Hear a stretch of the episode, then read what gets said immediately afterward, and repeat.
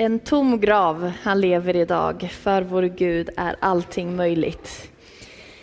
En otroligt bra strof att inleda en predikan på den här, påskdag, den här påskdagsgudstjänsten. Jag heter Linnea Sennehed och jag har fått glädjen att tillsammans med min familj vara här den här, hela den här helgen Mattias, min man och eh, våra barn Alice och Josua. Vi är jätteglada och tacksamma för att ni ville att vi skulle komma hit. Det har varit en, eh, en fantastisk upplevelse och erfarenhet att få fira liksom hela påsken tillsammans, tycker jag. Det är ofta så kanske man firar en eller två gudstjänster, så, men nu har man verkligen fått leva sig in i påskens alla dagar. Från torsdagen med skärtorsdag och ni hade ju Getsemane stund. Och sen på fredagen med långfredagens texter och det som händer när Jesus lider och dör. Igår så hade vi seminarier om bland annat vilka skäl har vi att tro på att det här med påsken verkligen har hänt på riktigt? Vi hade också eh, seminarier om eh, vad försoningen innebär och vad det har med oss att göra. Varför var Jesus tvungen att dö? Så att jag tänker så här, och idag så får vi då landa i påskens crescendo, uppståndelsen. Och det vill jag göra genom att läsa bibeltexten för idag, nämligen ifrån Johannes evangelium och eh, kapitel 20 så följ med mig in i detta när Maria och lärjungarna kommer till graven. Jag läser. Tidigt på morgonen efter sabbaten, medan det ännu var mörkt, kom Maria från Magdala ut till graven och fick se att stenen från ingången var borta. Hon sprang genast därifrån och sa till Simon Petrus, den andra lärjungen, den som Jesus älskade. De har flyttat bort Herren ur graven och vi vet inte vart de har lagt honom. Petrus och den andra lärjungen begav sig då till graven. De sprang båda två, men den, ena lärjungen, den andra lärjungen sprang fortare än Petrus och kom först fram till graven. Han lutade sig in och såg linnebindlarna ligga där, men gick inte in. Simon Petrus kom strax efter och han gick eh, in i graven. Han såg bindlarna ligga där, liksom duken som hade täckt huvudet. Men den låg inte tillsammans med bindlarna utan hoprullad på ett ställe för sig. Då gick också den andra lärjungen in, han som hade kommit först till graven, och han såg och trodde. Ännu hade de nämligen inte förstått skriftens ord om att han först måste uppstå från de döda. Lärjungarna gick sedan hem igen. Men Maria stod utanför graven och grät. Gråtande lutade hon sig in och fick se två änglar i vita kläder sitta där Jesu kropp hade legat. En vid huvudet och en vid fötterna. Och de sa till henne, varför gråter du kvinna? Hon svarade, de har flyttat bort min herre och jag vet inte vart de har lagt honom. När hon hade sagt det vände hon sig om och såg Jesus stå där. Men hon förstod inte att det var han. Jesus sa till henne, varför gråter du, kvinna? Vem letar du efter? Hon trodde att det var trädgårdsvakten och svarade, om det är du som har burit bort honom, Herre, så säg mig vart du har lagt honom så att jag kan hämta honom. Jesus sa till henne, Maria. Hon vände sig om och sa till honom, Rabuni, det är hebreiska och betyder mästare. Jesus sa, eh, rör inte vid mig, jag har ännu inte stigit upp till min fader. Gå till mina bröder och säg till dem att jag stiger upp till min fader och er fader, min Gud och er Gud. Maria från Magdala gick då till lärjungarna och talade om för dem att hon hade sett Herren och att han hade sagt detta till henne.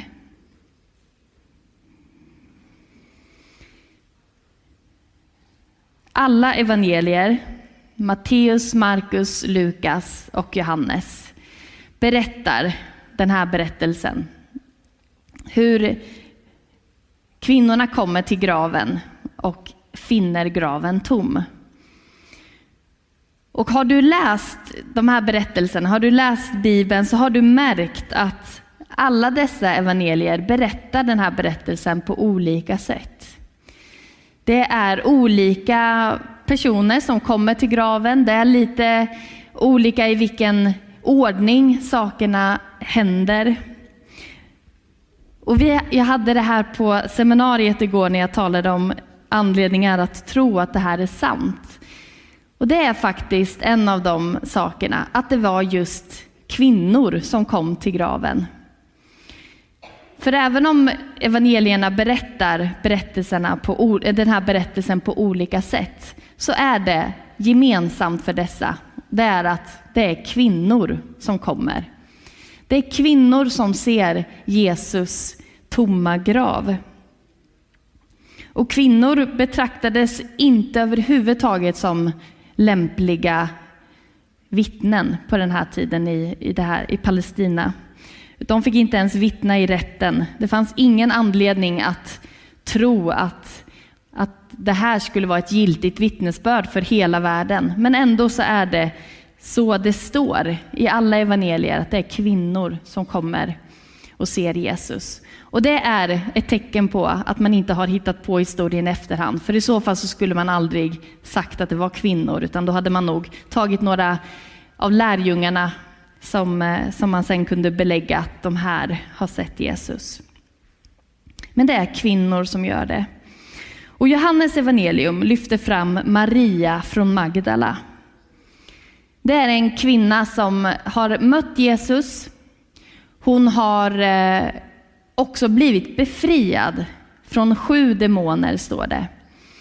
Och eh, antalet sju i Bibeln är ett, ett symboliskt värde i att det är eh, fullhetens tal. Därmed kan man tänka att den här kvinnan hade varit totalt under betryck. Hela hennes liv hade varit kontrollerat och hon hade liksom inte haft någon frihet. Hon hade varit, varit under mörkret så totalt. Och Jesus hade befriat henne. Jesus hade sett henne. Han hade befriat henne från det här mörkret. Och hon hade fått erfara hur det kan vara att gå från mörker till ljus. Och den här kvinnan, Maria från Magdala, hon har funnits i närheten av Jesus under hela händelseförloppet.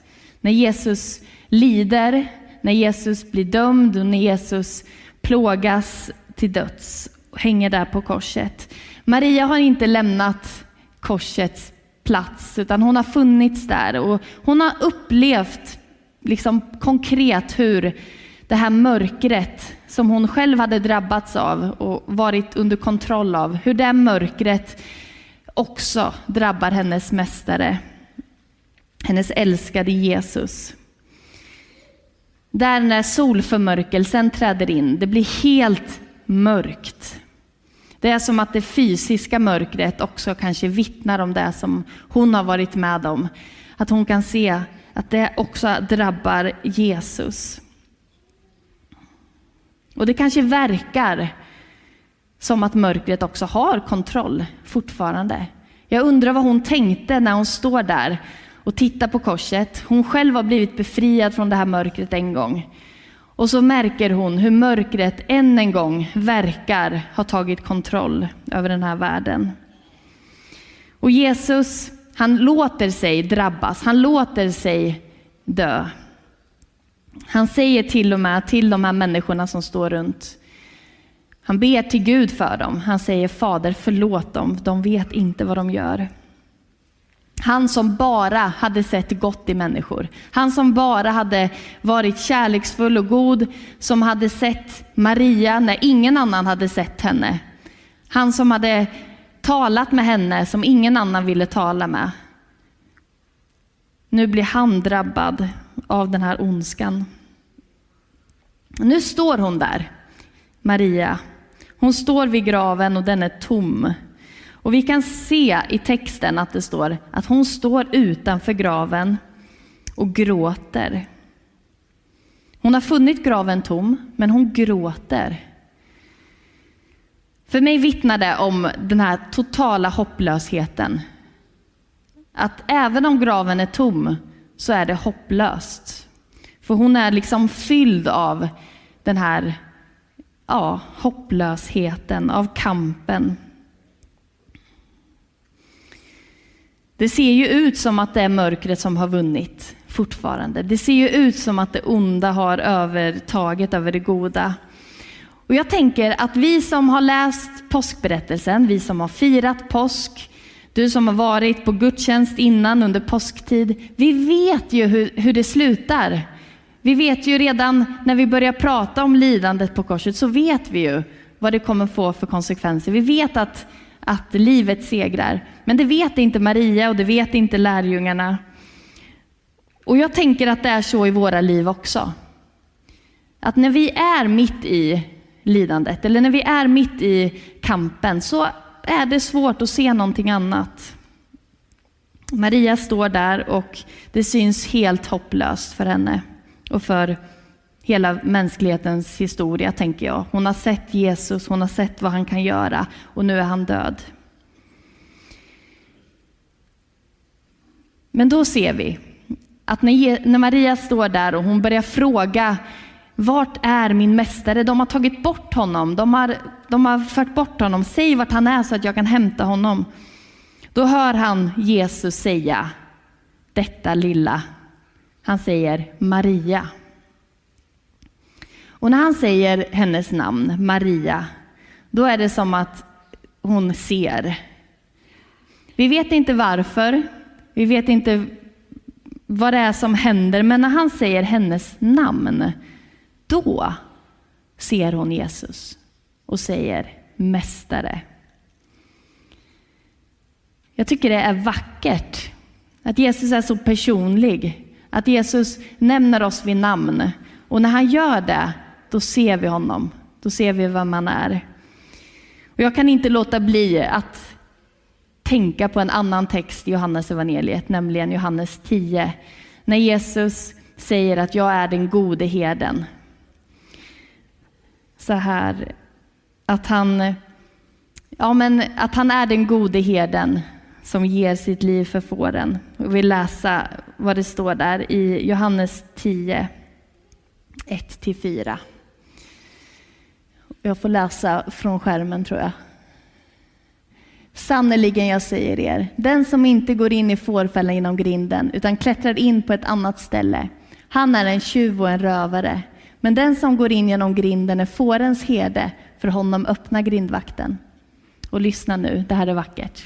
Och fåren känner hans röst, och han ropar på sina får med deras namn och för ut dem. Och när han har släppt ut sina får går han före dem, och, för, och fåren följer honom, därför att de känner igen hans röst. Så vackert. Tänk att Jesus säger, jag är den gode herden och jag ger mitt liv för fåren. Och de känner igen min röst och jag nämner dem vid namn. Så gör Jesus med dig också. Och du är kallad vid namn av Jesus. Maria hade väldigt svårt att se på någon annan verklighet än den hon såg där och då. Graven är tom, det är slut. Det finns inget hopp. Och jag känner igen mig i den känslan och jag tänker att, eh, att våren faktiskt vittnar om precis samma sak. Naturen liksom spelar upp detta år, varje år. Det ser ju så hopplöst ut när vintern har tagit sitt grepp. Om man tänker rent naturmässigt i alla fall. Det är vackert med snö, jag älskar snö. Men om, när snön väl börjar smälta och så ser man hur det ser ut under, det ser inte roligt ut. Det ser brunt ut, det är mörkt, det är dött, det är tråkigt. Ens trädgård ser ju aldrig så rolig ut, eller så tråkig ut som på, på hösten. Det där är vår, en del av vår trädgård. Um, innan det har börjat se roligt ut om man säger så. Men vi har grävt upp ett ordentligt land för vi gillar att odla.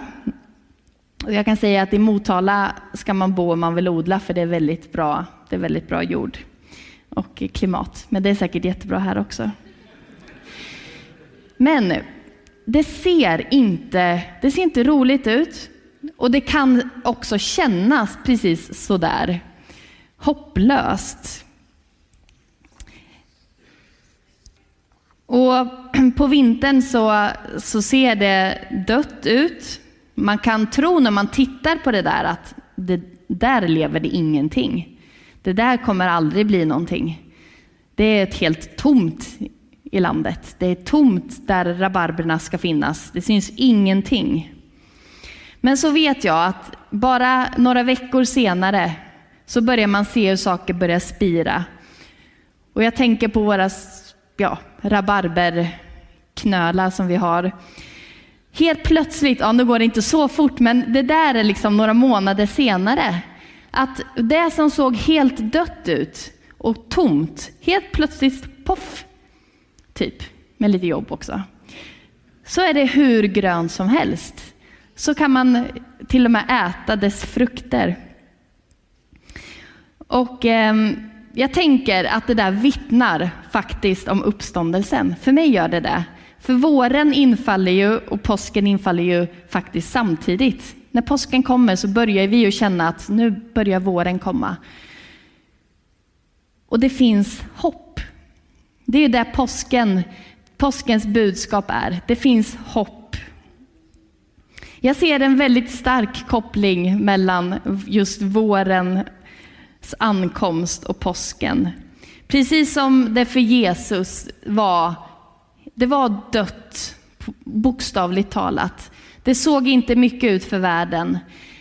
Eh, mörkret hade lagt sin, sitt våta täcke över verkligheten. Men så kommer ju påskdagen, så kommer den här dagen och vi ser och vi förstår att Jesus faktiskt uppstod. Och det där har med dig och mig att göra också. Det har med ditt liv och mitt liv att göra. För när vi går igenom livet så kommer vi gång på gång återigen möta de där perioderna när det ser hopplöst ut. När det ser dött ut, eller när det är det till och med. Men då vill Jesus lysa på dig med sin värme, med sin sol, Guds egen närvaro. Och där kan någonting börja växa. Och det kan se hopplöst ut, men det är det inte. Det är aldrig hopplöst. Inte tillsammans med Jesus. Med Gud är allting möjligt. Vi sjöng ju där förut. För vår Gud är allting möjligt. Och naturen är så, den vittnar ju om Guds storhet, eller hur? Den vittnar ju om Guds godhet. Och jag tycker att all, nästan allt i naturen vittnar om Gud. Eh, det lilla fröet som vi petar ner i jorden, som inte ser ut att vara någonting. Men så vet vi att vi ger det lite tid, vi ger det lite omsorg, så kommer det växa. Jesus använder ju den liknelsen för tro. Det är litet som ett senapskorn, men det blir större än alla träd. Det lilla, det lilla, det oansenliga, det vi knappt ens kan se med våra ögon, det har Gud utvalt för att det ska bli någonting stort. Och så är det för dig också i ditt liv. Du kan känna dig liten, du kan känna dig oviktig, men det är du inte. När du lägger ditt liv i Guds händer så kan Gud använda dig. Och vi förstår inte hur. Jag fattar inte, jag fattar ofta inte hur. Oj, hjälp, men du verkar använda mig. Och jag känner att, men vem är jag att bli använd av dig? Och så märker jag hur Gud ändå, det är som att han struntar i alla hinder. Han struntar i alla brister och alla svagheter och säger, men jag vill använda dig. Och så är det för, för oss alla. För det handlar inte om, om hur stor och stark vi är eller hur stor vår tro är, utan det handlar faktiskt om hur stor och stark Gud är. Jesus säger i Johannes evangeliet 11 och 25. Jag är uppståndelsen och livet. och den som tror på mig ska leva om han än dör. Uppståndelsen, när Jesus trotsar döden, han uppstår efter tre dagar, då handlar det om dig och mig också. Det handlar om att vi också faktiskt får leva. Och det står där, den som tror på mig ska leva om han än dör. Det är ju en motsägelse i sig själv. Vi ska leva om vi dör, men vi vet att vi får leva tillsammans med Gud, tillsammans med Jesus. Inte för att vi egentligen har gjort någonting för att förtjäna det, men för att Gud är så nådefull. Vi får säga ja till Jesus, jag vill. Jag vill tro på dig och då vet vi att livet tar inte slut efter, den här, efter jordelivet, utan vi får vara tillsammans med Gud. Jag vill läsa också ifrån första Korintierbrevet kapitel 15. Vad jag nu säger er är ett mysterium. Vi ska inte alla dö, men vi ska alla förvandlas i ett nu, på ett ögonblick vid den sista basunens ljud. Ty den kommer att ljuda, och då uppstår de döda i oförgänglig gestalt och vi förvandlas. Detta förgängliga måste kläs i oförgänglighet och detta dödliga kläs i odödlighet. Men när det förgängliga kläs i oförgänglighet och det, död, och det dödliga i odödlighet, då blir det som skriftordet säger. Döden är uppslukad och segern är vunnen. Död, var är din seger? Död, var är din udd? Jesus bryter udden av döden, står det i Bibeln. Döden finns fortfarande, vi ser den och vi erfar den ju i våra liv och i vår, i vår tillvaro. Men Jesus säger att jag har brutit udden av den. Alltså själva spetsen. Och det är just detta att vi faktiskt inte utplånas utan vi får komma till Jesus. Vi får komma till Gud när vi dör. Och det är inget litet hopp. Det är inget, vi kan ta det för givet ibland. Vi har kanske hört det många gånger. Men tänk att det är sant. Tänk att vi inte behöver vara rädda utan att vi får komma till Jesus. Han har dött för oss och därför får vi komma till honom när vi dör. Men vad innebär det då för oss och för mig? Ja, men att Jesus dog och uppstod och besegrade döden, det innebär ju att vi också faktiskt får uppstå tillsammans med Jesus. Och idag så fick vi ju vara med om ett dop också. Det är också en konsekvens av Jesu uppståndelse. Att Jesus, har upp, att Jesus har dött och uppstått och vi får leva tillsammans med Gud här också i detta liv. Det är, eh, vi behöver inte stanna kvar i långfredagen utan vi vet att vi får gå vidare och vi får dela Jesu uppståndelse. Vi får ta del av det som Jesus gjorde när han besegrade döden. Han besegrade ondskan, även om vi ser ondskan fortfarande verka här och nu i vår tillvaro, i våra liv, så vet vi att Jesus har vunnit segern. Att Jesus har vunnit den, den slutgiltiga segern som kommer att märkas till slut när Jesus kommer tillbaks och gör med jorden så som han vill att den ska vara fullkomligt hel. Att vi människor får, får leva i den försoningen fullt ut. Så är det ju inte nu, men så kommer det att bli. Jesus kommer komma tillbaka och återskapa den här världen till det han hade tänkt från början.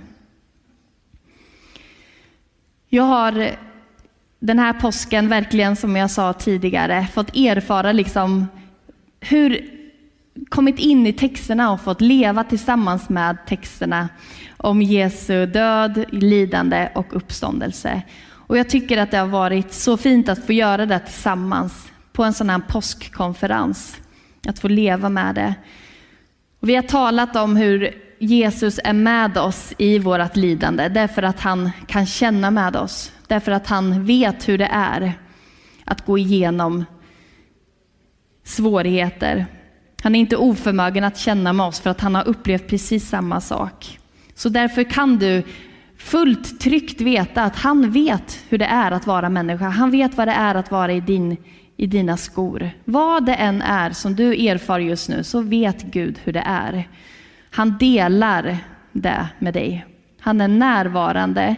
Han lämnar aldrig din sida.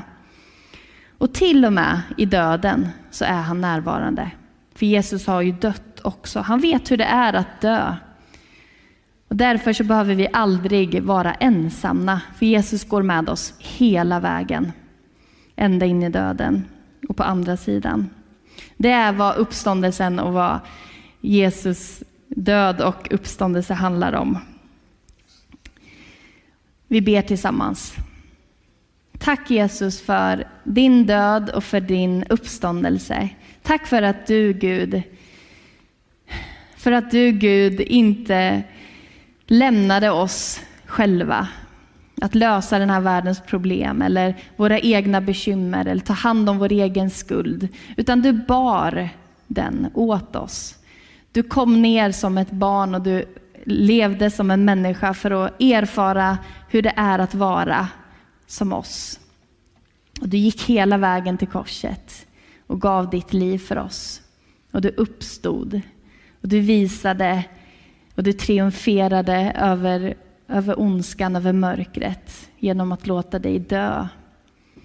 Men tack Jesus för att vi idag får ta in detta Gud, att det är aldrig hopplöst. Tillsammans med dig Jesus, du kan väcka det som är dött till liv. Du kan säga ett ord och någonting kan få leva. Tack Jesus för att du gör det i våra liv idag. Herre, att vi får vända oss till dig Jesus, du som är ljuset, du som är själva solen, Gud. Att vi får vända våra ansikten till dig som alltid har ditt ansikte vänt till oss. Och att du vill tala till oss, att du vill möta oss Gud och att du vill ge oss hopp. Hopp in i, i våra liv Jesus. Tack att du möter oss Gud.